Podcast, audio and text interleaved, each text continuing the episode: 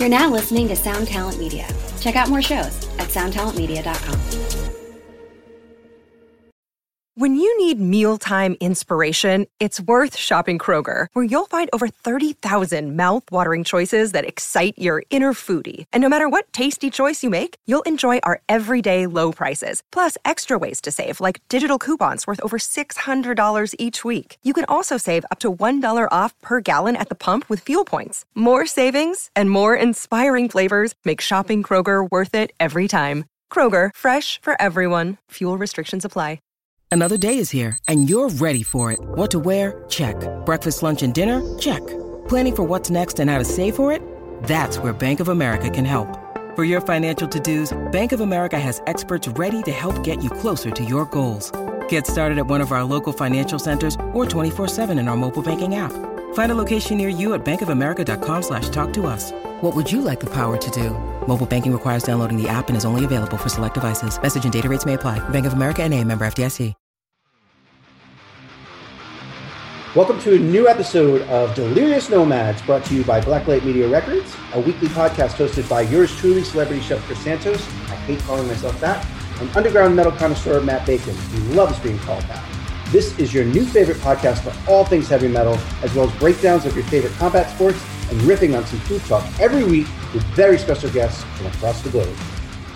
Hello and welcome to the Delirious Nomads podcast. I'm your host, Matt Bacon, and I am here with a very good friend of mine, a celebrity guest, my dear friend, Dan Sugarman. How are you today, Dan? Dear, you you mean best? You mean best friends? You I mean you best said friend, yeah. friend, close friend, best. We're best friends, dude. I'm doing great. Today's awesome. Whether you're listening to this now or not, this is now and live in your ears at this moment.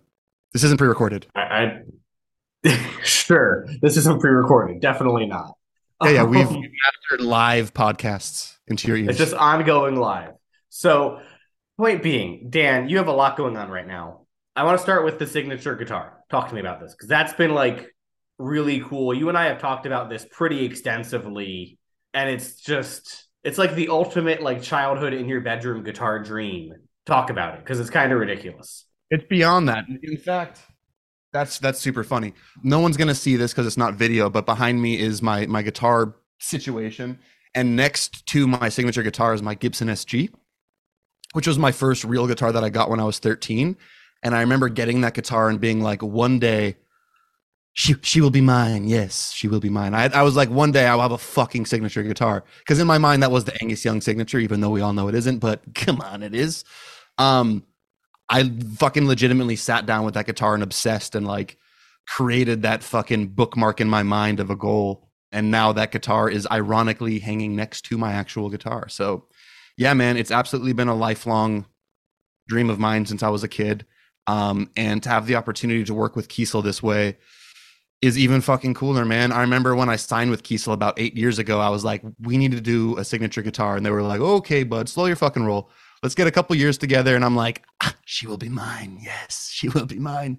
And now i got these fucking murder axes dude. So last halloween of 2021 yes it's 2023 now of 2021 we released these guitars as a uh, artist edition. So it was 50 guitars a limited run. It was to be sold within a 30 day period.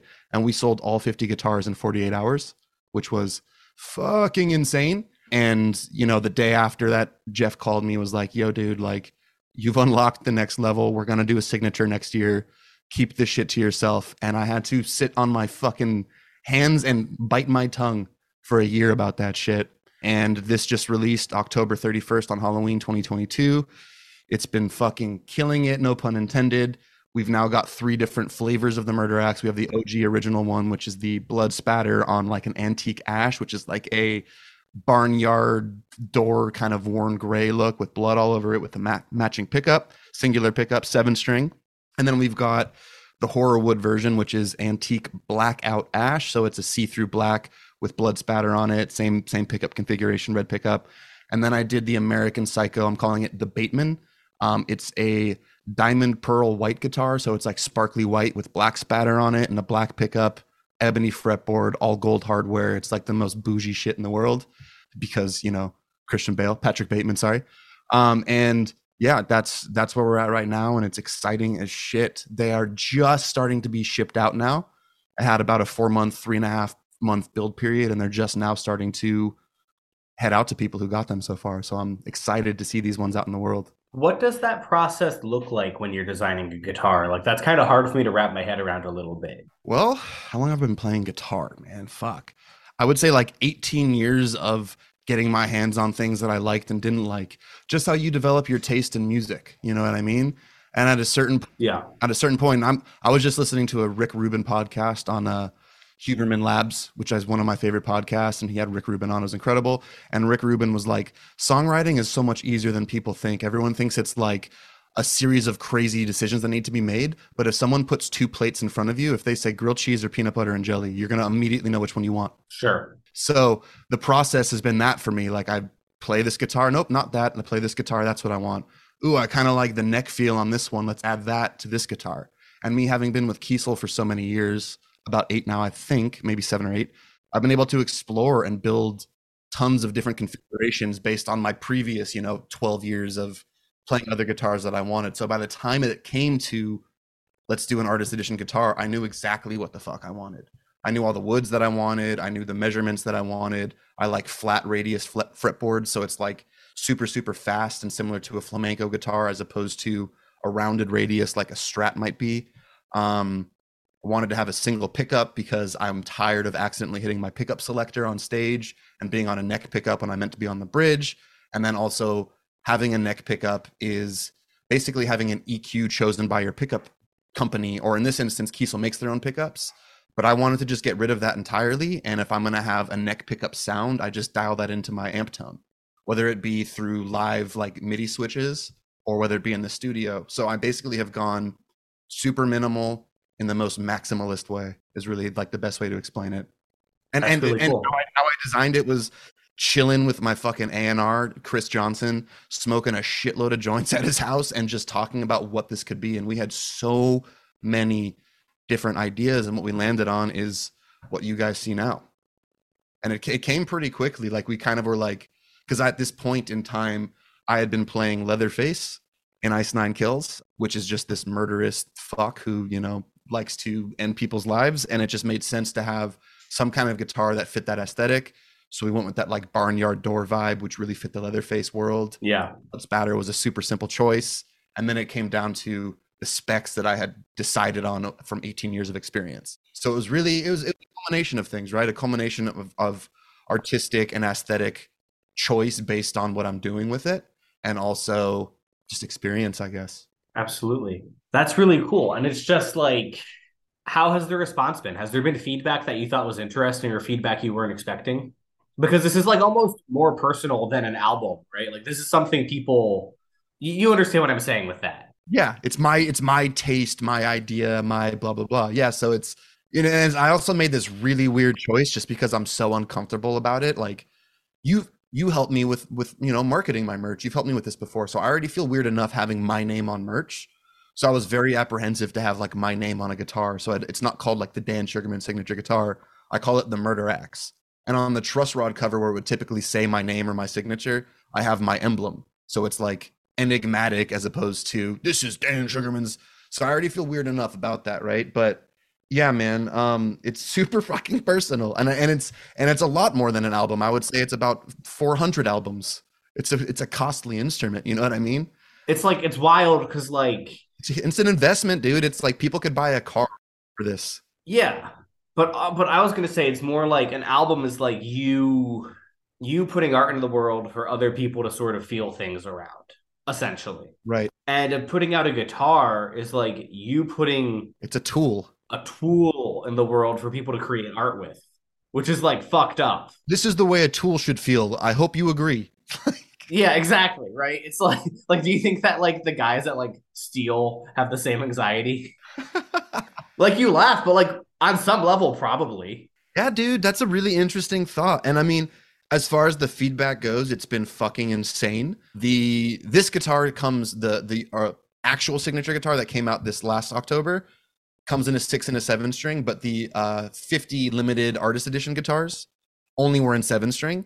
And I saw one of these guitars go on sale on Reverb, and they upmarked it $900 from what they bought it for, which is not something that I typically see on a Yeah. resale of a guitar. And their and their statement was they thought they would like seven strings and they they just prefer six string, right? So it's like nothing that I could have done because at that time we were only offering sevens, but now we have a six. That's and maybe he would have liked that. a hell of a lot of money to drop on your first seven string. this is where I think creating like a certain level of hype and like value and first of all, Kiesel already secured that, right? Like people know when you're getting a Kiesel guitar and spending Sure, it's three thousand dollars, it's a three thousand dollar guitar. It's not marked up. You're not getting some MSRP bullshit. You're getting direct dealer to consumer. That's like why they're so special. So and it's all made in America, so you know it's just like super high quality, super looked after. Quality control is insane. So it's worth what it's worth. We're not talking about like Levi jeans where it's, you know, marked up just because it says the name on it. So yeah, it's a lot for a first guitar, but I think it's a series of flaming hoops that these people have jumped through. It's already a Kiesel. It's the fact that I had been playing that guitar on tour for two years and vetted it. It's the fact that I created such a good like marketing campaign behind it to create that hype and I put like this this chokehold on everybody with the whole limited. They're gonna sell out really quick, you know, limited quantity, limited time only, the supreme kind of design. You know what I mean? Yeah, this is what you got. Yeah. So let's talk about the marketing because you were doing a lot of things even on the original back in 2021 that we had talked about. So talk to me about that because you approached this in a really humble and effective way that I feel like made you, you know, helped you a lot more. And I feel like not a lot of other people would have had the humility to execute the way you executed. Can you talk about that for a second? Well, this was the pick tins that I was doing. Yeah, but weren't you calling people about the guitars too? I don't think I did it for the guitars. I think this was for pick tins. But this was this idea because I hustle, dude. Like this is this is not only my life, but I'm also really intrigued with like the psychology behind everything. And I'm intrigued with understanding people. And I'm intrigued with like what makes someone past the threshold of becoming a, a buyer or a supporter or a long-term supporter or fucking a loyal supporter even versus why they turn something down. Um, and through my Shopify, I collect cell phone numbers and like I would hit people up and let them know like, hey, at some point, like I may give you a call, like just like heads up. And people get excited about that shit, right? Because I will legitimately randomly just call people and be like, yo, what's up? This is Dan from Ice Nine Kills. I'm just calling to make sure that like you're enjoying the shirt and the pick tin that you got. Is everything all good? And they will freak the fuck out, right? And it creates this connection that is goes a lot further than just them liking a, an artist or a band or a musician. It's like Absolutely. creating friendship or like a like a family sort of vibe is really what I'm after. So like you giving me your number or your email address is a huge flaming hoop that you jump through and I'm not going to neglect that and I'm also not going to take advantage of that. And it's like what I think is interesting with it is it's like it's not really that much time or Minutes. So, I mean, I would I would give some kids like if they had questions, I'd be like, "Yeah, dude, I got a few more minutes before I'm jumping in my next lesson. Like, no worries." But like, ab- absolutely. But then at the same time, dude, like, what I really did with the murder axe was I did this. I think you're you're you're combining because you and I have talked a lot about marketing ideas. I think you're Yeah. combining my pick tin thing with the murder axe. The murder axe was I did a giveaway of the guitar. And I had thousands and thousands of people entering to win my actual guitar that I wrote and recorded your numbers up on. And it was the only one that I had at that point, and I was willing to give it away before the the um, signature, sorry, the artist edition guitar was even announced. So what I did was I created this frothing at the mouth of like, I want the murder axe, I want the murder axe, and I made them jump through some some hoops. It was like, go on your page, post this picture of the murder axe, tell people why it's the sickest guitar ever and why you want it, repost it once a fucking week as a story. Go follow me on Twitch because I was getting ready to launch my Twitch and I was I wanted to get a bunch of followers on there before. Make sure you're following my Instagram and join my uh, my Discord. So it was like a couple of really simple things they had to do, which was a huge exchange. And in return, you might win a fucking three thousand dollar guitar, right? and you got a lot of attention out of that. And I got a lot, I got a lot of attention. I got like seven thousand freaking signups or some crazy thing from that, right? And I had seven thousand people wanting the guitar so bad that the day and the moment that I announced who won the guitar and his his screen name I will never forget is Pee Pee Poo Poo. I had to announce that in front of a lot of people. but yeah. Pee Pee Poo Poo won that guitar. And then I immediately was like, and also at midnight tonight, my artist edition is going live and if you wanted one and couldn't get this now you can. And i created this incredible like i said frothing at the mouth is like the best way to say it. Just like oh my god this fomo thing right? And then i just immediately you know gary vee is shit. What is it? Um jab jab right hook? Is that the name of his book? Yeah. yeah yeah. It's like it was one of those sort of things right? I was just like here's some awesome thing here's another more way awesome thing and then here's the thing that you wanted that you didn't even know was happening. And once that sort of occurred it caught like wildfire. And i immediately had this you know really ridiculous campaign. I i, I had done a short series that i wrote um, where i was basically killed dexter style by my own guitar and it transformed from a normal guitar to my bloody guitar and it got revenge on me for never tuning all the guitars and letting guitars get dusty and letting batteries run out and playing out of tune and all this shit, right? So it was like personifying all the torture that humans do to their instruments. And I thought it was just this really funny, self deprecating way to poke fun at myself and musicians. And my brand is playing with the horror and mixing as much, if not more, humor into it. Because that's that's my shit, and I find Yeah, of that course. very very fun. Um, and yeah, dude, that shit just worked super fucking well, and I'm really really excited that it did.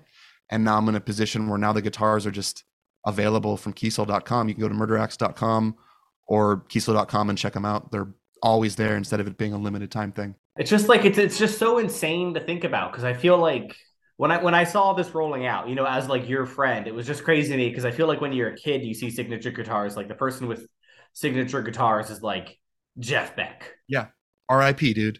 Yeah, and now it's you. And it's like just it's cool to see you doing this and having so much success with it. Yeah, really to me, dude, it's about having as much fucking fun as humanly possible with it, right? And I think just like in recording music or writing songs, I think that is palpable to people, right? But also at the same time, like my my th- approaching this from this enigmatic standpoint and creating like the murder axe is its own entity, like it literally has its own voice and storyline, and it killed me off already. So me creating this like brand of the murder axe i'm now like i have tons of murder axe merch. You know what i mean? Like like i i don't see other signature guitars where someone's been able to brand the thing itself and then create more content and products from it. So it's like this really fun thing that i'm able to play with. I'm i'm hoping to create a murder axe universe like a cinematic universe you know what i mean? But the whole the whole purpose is to make it just larger than life and like beyond what I could do with it. Whether it is or isn't, that's the way I want it to feel. Is just super grandiose and and super fun and goofy. And I feel like that's what you've achieved. I hope so, dude. It's it's doing well. I'm shocked every day. You know, it's really, really, really cool to see it out there in the world. And I just want to keep putting stuff out there that makes people stoked like that. You know, that's the goal. So, what do you see as the next steps with the guitar stuff? Because that, I don't know, it seems like a really deep thing. Where where do you go next now that you have three signature guitars in the world? That's kind of the dream come true. Yeah, it's it's kind of wild, man. Um my headspace has constantly been like to become a super self-sufficient, steady, satiated, not hungry musician, you need to create a situation for yourself where I may have said this to you before, but like if you imagine yourself like like a silo in the middle of like a field, you want to have a bunch of belts feeding that silo from as many different directions and areas as possible, right? So like for me, the signature guitar is one aspect of that. And then I looked at that like how can I branch this out more and create more fun with this idea? So now there's like Murder Axe hoodie, Murder Axe fucking sweatpants, posters, stickers, all of that stuff. Hopefully I'm going to make it into like a little show so it's its own fucking thing. So that be I put a silo on top of a silo with that, right? And then I'm Yeah. Obvious merch thing is I think the first belt that most people see as a way to feed the silo that is themselves. Hmm. And this is just a metaphor. I don't see myself like a giant gaping hole to be filled, but like it's a good metaphor.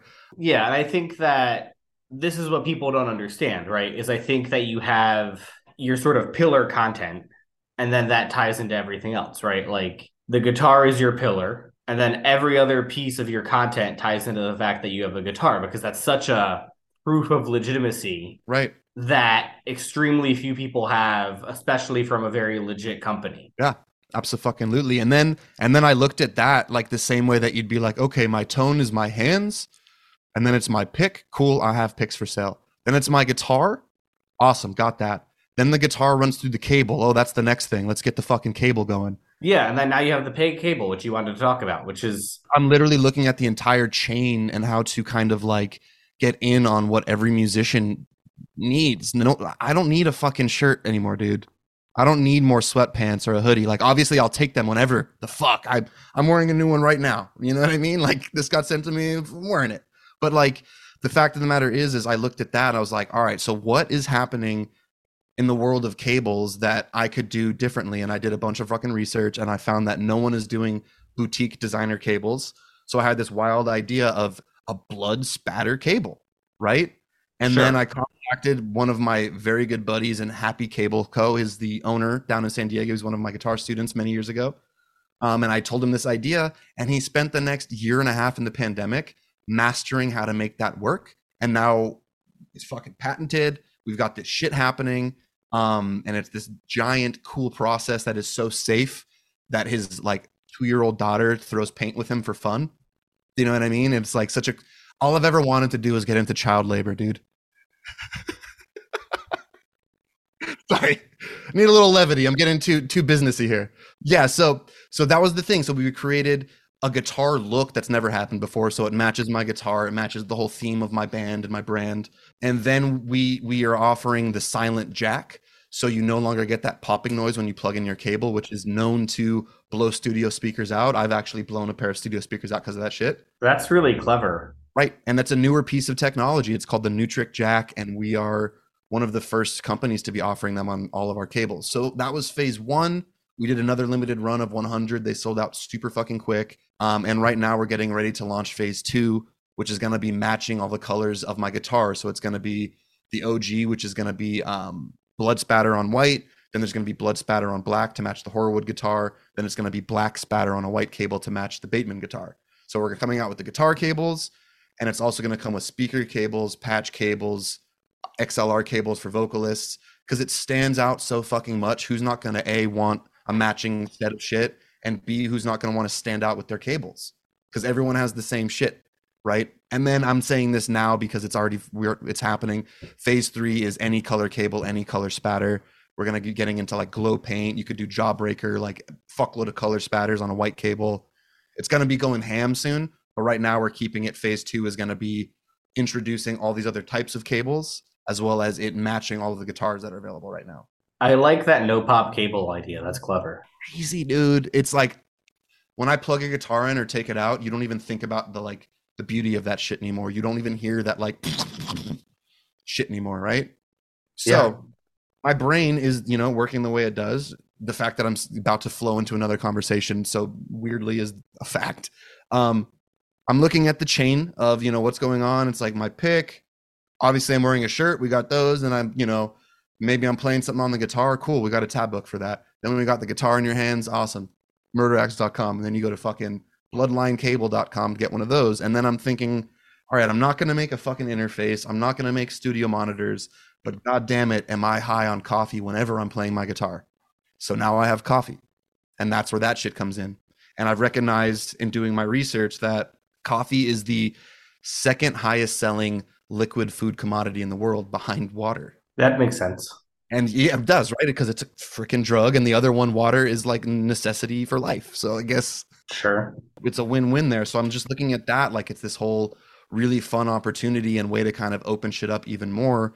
And this gets me into my food world.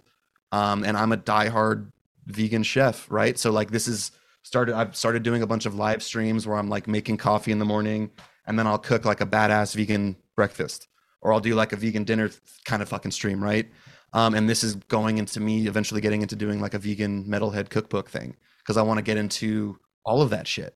I'm, I'm talking to a mushroom company, not psychedelic mushrooms, but edible mushrooms, about white labeling some mushrooms to start doing that together. Like, I just want to enter into this whole entire world. What's the appeal of, of mushrooms? It is one of the most delicious meat substitutes, and you can grow them. Like, no one's going to see this, but I'll show you what I'm talking about. I'm growing lion's head mushroom on my counter right now. I'm going to do a steak out of it later and then either turn that into Sure. a taco, like a steak with potatoes, like whatever. No, I, yeah, okay, but that's good. and they're massive in the world of veganism. Mushrooms are becoming like the wildest, most popular meat substitute, and it's just No, and I know that because I I know that. Yeah. yeah, yeah, yeah. And then and then what I'm trying to do with this with this cookbook that I've been working on is effectively provide insight into the amount of times I'm hit up on the on a daily basis. What's like a good grocery list? Like I, I want to start being vegan, but it seems so expensive. So like I want to have a grocery list section. I want to have essentials you need to have in your house. I want to have a way to teach and explain the meal and then have like tiering options. Like if you want to make it fancier, you can get this type of thing. If you want to make it cheaper, get this type of thing. And then at the end of it, you know, living alone now, I, I like cooking myself large, large things so that I have leftovers. And then it's coming up with like creative ways to turn my leftovers into new things without being like, let me eat mac and cheese four nights in a row. So it's like coming Yeah. up with like to turn your leftovers into so it's exciting but still food prep that you did previously.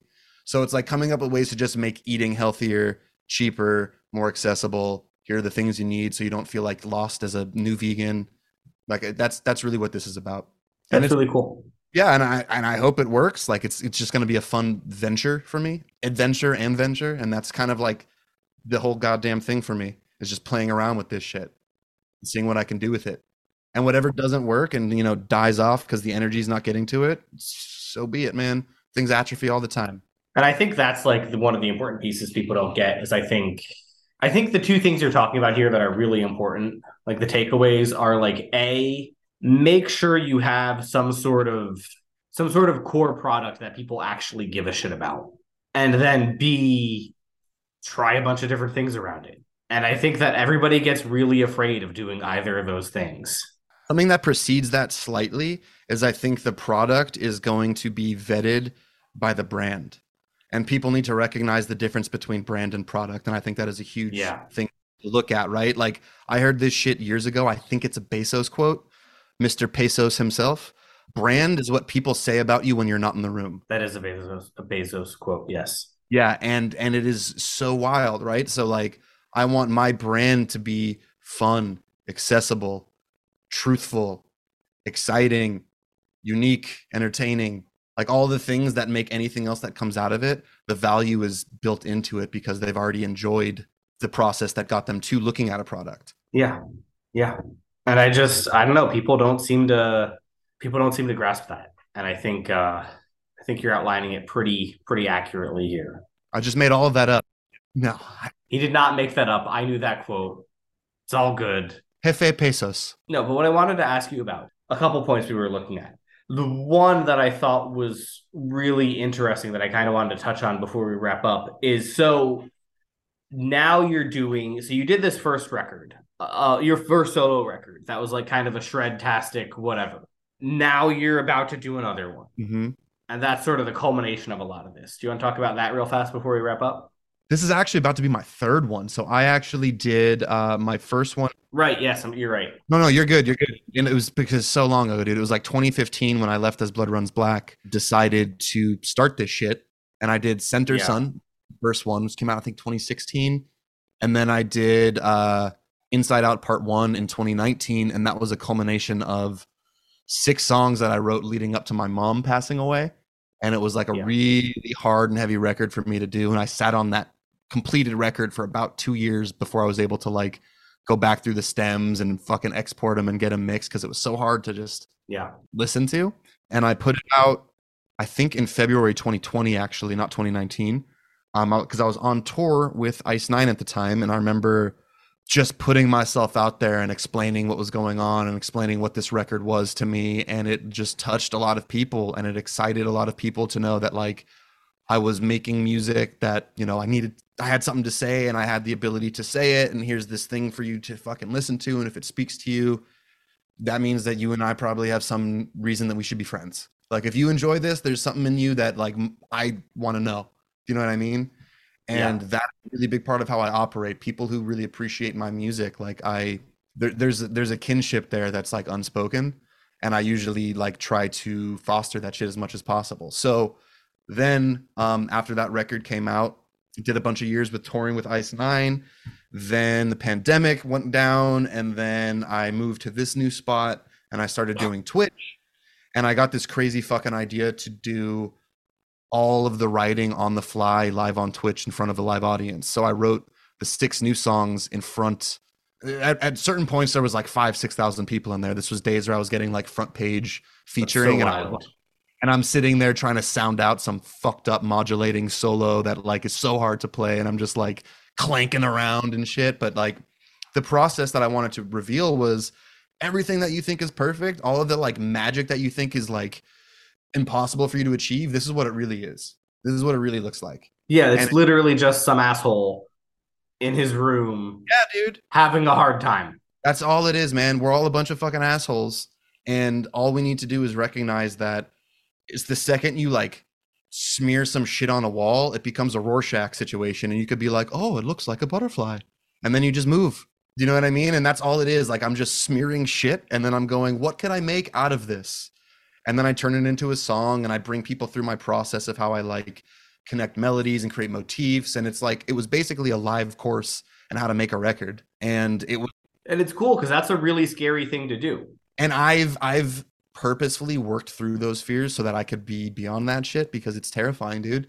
It really, really is because it's more vulnerable than here's this tool I made. Hope you like my tool. This is here's me attempting to make the art that you typically buy at the end of the product line and you love.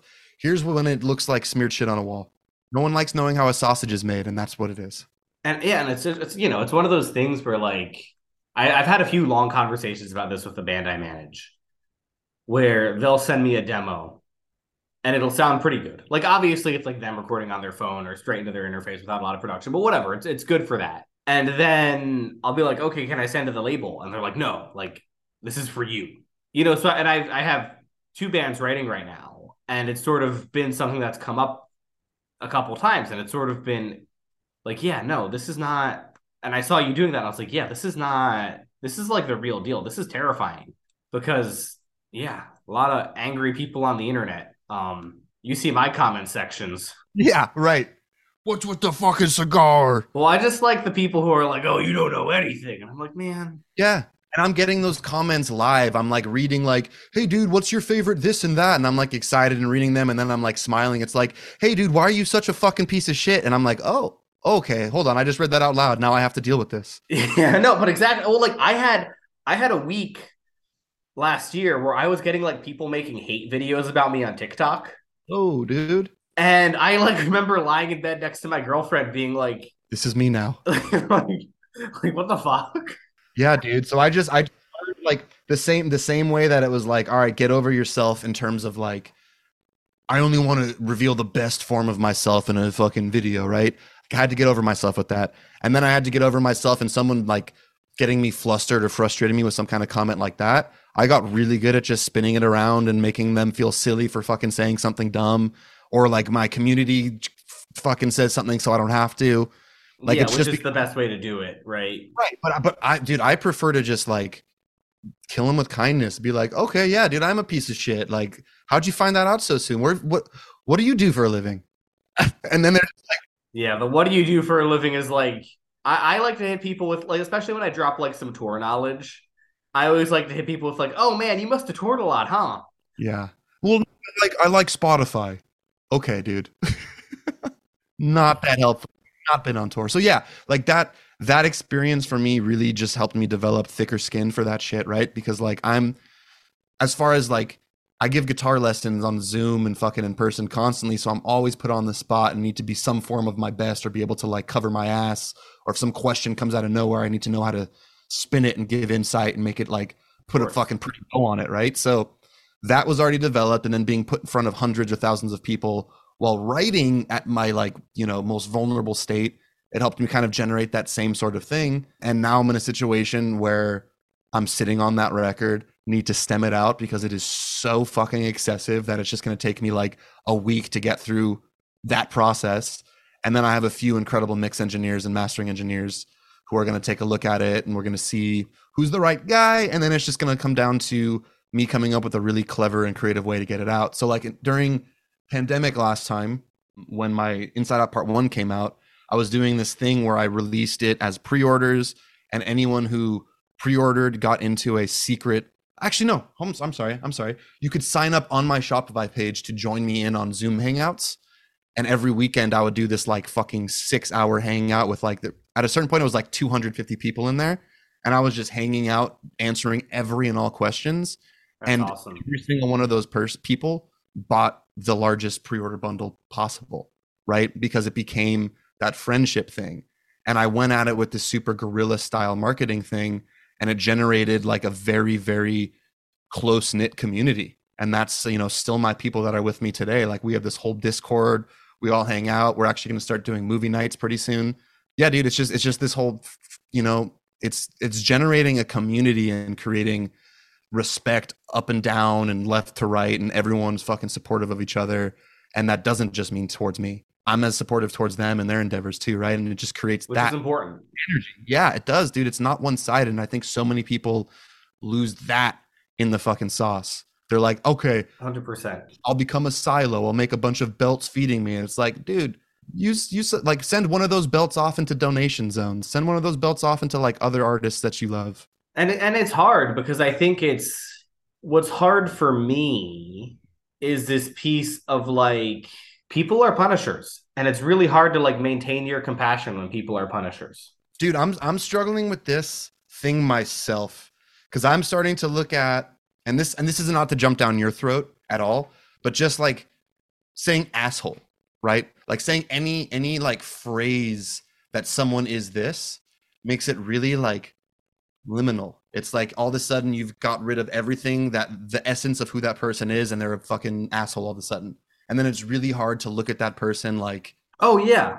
Oh like yeah. they're, they're they're going And- through their fucking their dad is an alcoholic their mom passed away their dog is sick like you don't know what the fuck is going on. So those punishers Absolutely. i've learned are like me. They deal with fucking anxiety. They deal with like dude i have some form of fucking autism. I don't know what it is man but like people have called me out my whole fucking life. So like i know a lot of those kids have like you know some some form going on where their social cues are off. And then you just you sit there and you recognize that and then you just communicate to that instead of taking it personal because i'm on tour and i just want to go to this fucking restaurant because i have five minutes to eat. Like walk with me dude. Like i'm going to get coffee. Come with me. Like i've i've begun to practice this and i'm again not trying to jump down your throat at all because this course. is new. i learned punisher from black dahlia. I learned punisher from trevor. I learned that term from them. I had this weird epiphany over the summer from I was hanging out with um Gaahl from Gorg from who was in Gorgoroth, you know, who is really good guy. And I was walking him through a crowd and he was stopping and talking to every single person. And I turned to him and I was like, "Look, dude, like I can, you know, I've walked famous people through crowds before. Like I can help you. Like we don't you don't need to be friends with everyone."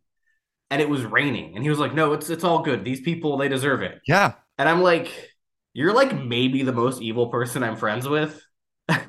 and you know what I mean? And yeah i love that dude no, but like that's what it's about, you know? And it's just and it's hard, you know, and it's easy to say that's what it's about when it's you and me who are like buddies talking about this versus I'm gonna go look at my DMs and have five questions based on videos I made in the last week. right And I'm gonna be like, Yeah, I think to me it's like finding like the the little child in everybody cuz like if you if you like if you're like all right, this kid just like really doesn't know what's going on and then all of a sudden I'm just going to talk to him as if it was me as a 5-year-old.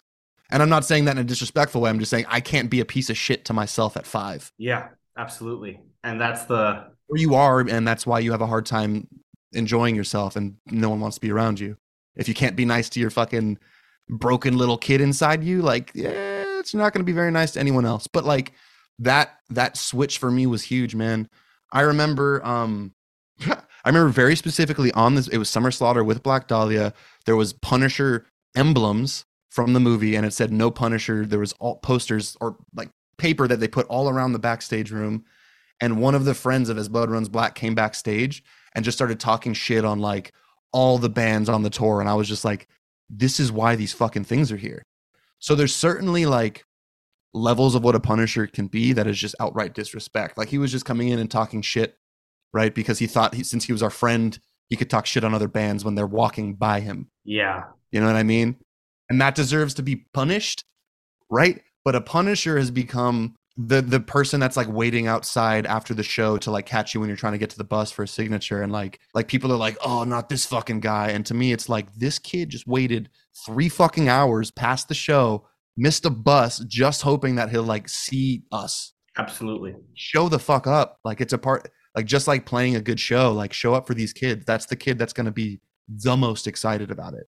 It's hard but it's real. Figuring out how to appeal to them, you know? yeah. Even being able to be like look dude like i'm here for this right now but like not everyone's going to be able to manage this type of energy you have. So like maybe we could look at some other ways like i'll bring you to the rest of the guys but we need to like calm calm your energy down. Like i've had a kid who was sitting there just like bouncing up and down and i was like look dude i'll, I'll bring you to like the other dudes but like we need to like breathe for a sec. Yeah, like be cool. you could sort of show them like dude there's like another way to operate and like you're terrified of me but i'm going to show you i'm super normal and i'm going to give you this piece of advice that's you're probably going to remember for the rest of your life. Yeah. that kid's not going to be a quote unquote punisher anymore. He's going to be like an excited fan. And that's cool. That's cool. That's that's that's someone converted right? You're trying to Yeah. convert you're trying to convert people into what that kid is and then everyone's pissed that he's that way And, well, that's kind of what it is, right? Is it's like I think it's about, and this is something you and I both focus on, right?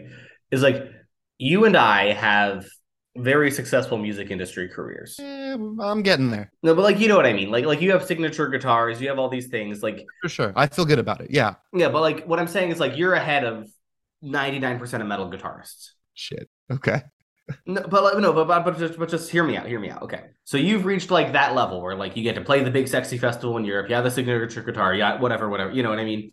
I get to run this subsidiary of Metal Blade that like we have this podcast where I get to work with Cannibal Corpse. I get to fucking I'm gonna finish this up and then I'm gonna work on ads where they might be giants. Like, okay, cool. So we've achieved this level. Yeah. And also, they might be giants. How fucking weird is that that I get to work with them? so sick cannibal corpse and then what well, you know, anytime you can get a client that impresses your mom, you're like, yeah, this is this right is a big deal. Um, what you and I have always talked about and always prioritized that I wish more people would listen for, and what Trevor would always prioritize is that one-on-one interaction, that hand-to-hand combat. No matter how high the level has gotten, Yeah. you know, the hand-to-hand combat is always crucial, and I feel like sometimes it's at the highest levels where the hand-to-hand combat becomes really crazy, right? Like I had a kid at Furnace Fest this year who was like 19 run up to me and he's like, "Oh my god, I use your stuff in my music industry course all the time, and you're so cool." And I met his dad. yeah come to dinner was- yeah, but like, yeah, like you you've met the dad before, right? oh yeah And you're like, "This is kind of dope."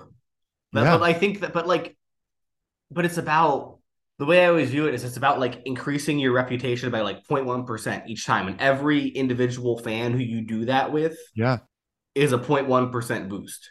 absolute hundredth monkey effect dude have you heard of that Yeah, of course. yeah that's what it is And after you do that a thousand times, people are like, whoa, like he replies to DMs. He's nice. He's Yeah. Yeah. Approachable. He's fucking real. He's like, he's friendly and there for me. If I fucking, like, that's another thing too, is you're probably also hit up by people who are like, yo, dude, I'm having a rough day.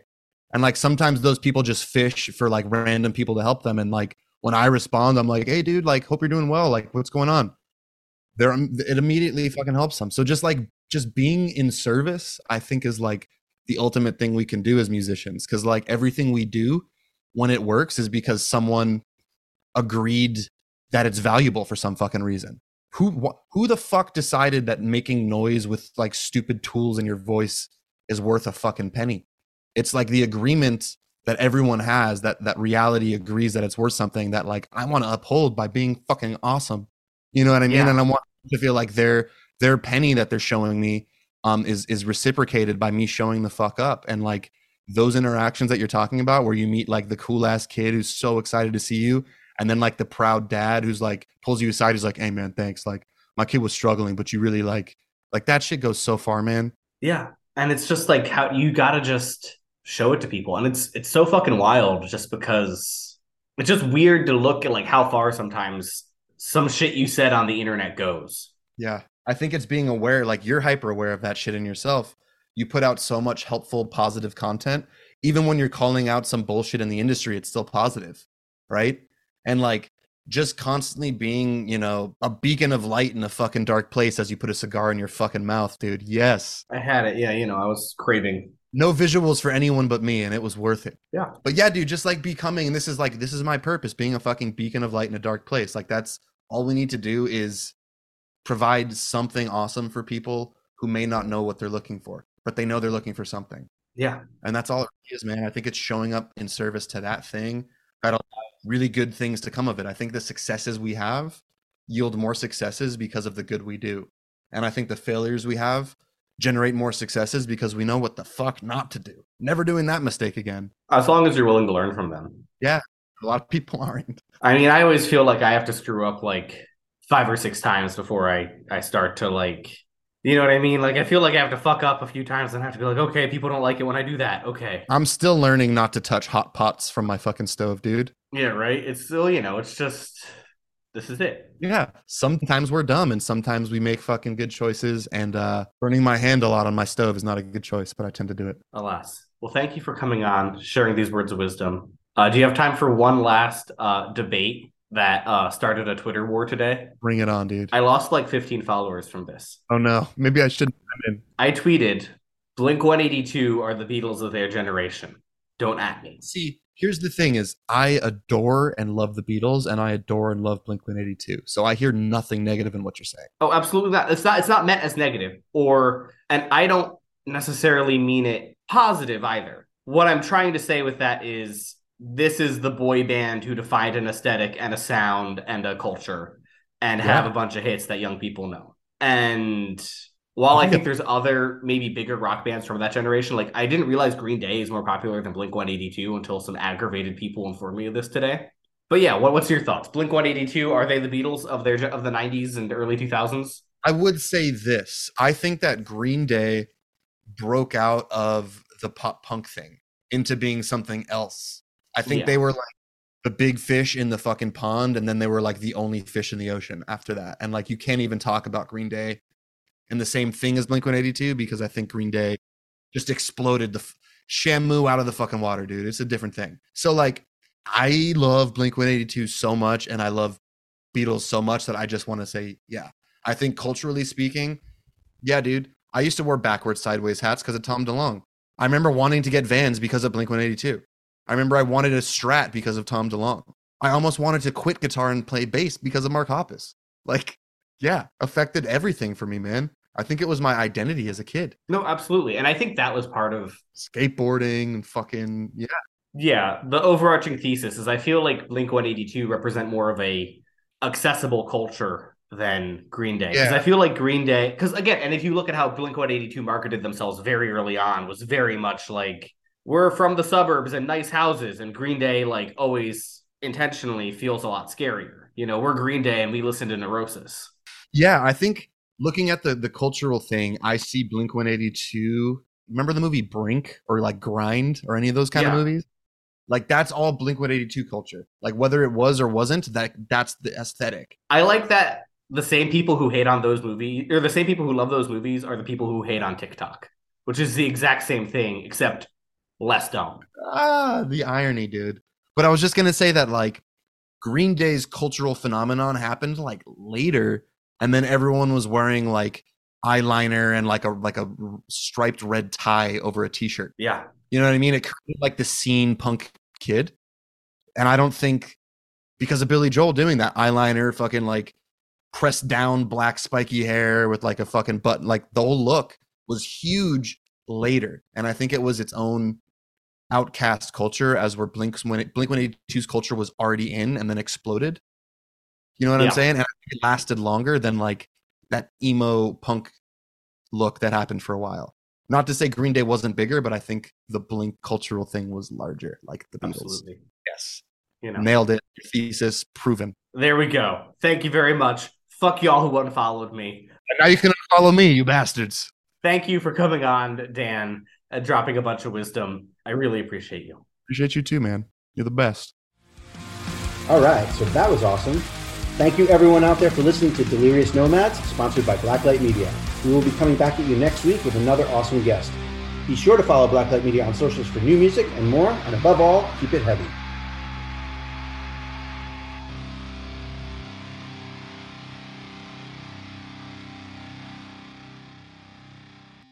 Hey everyone, this is Tuck from Fit for a King, an off road minivan.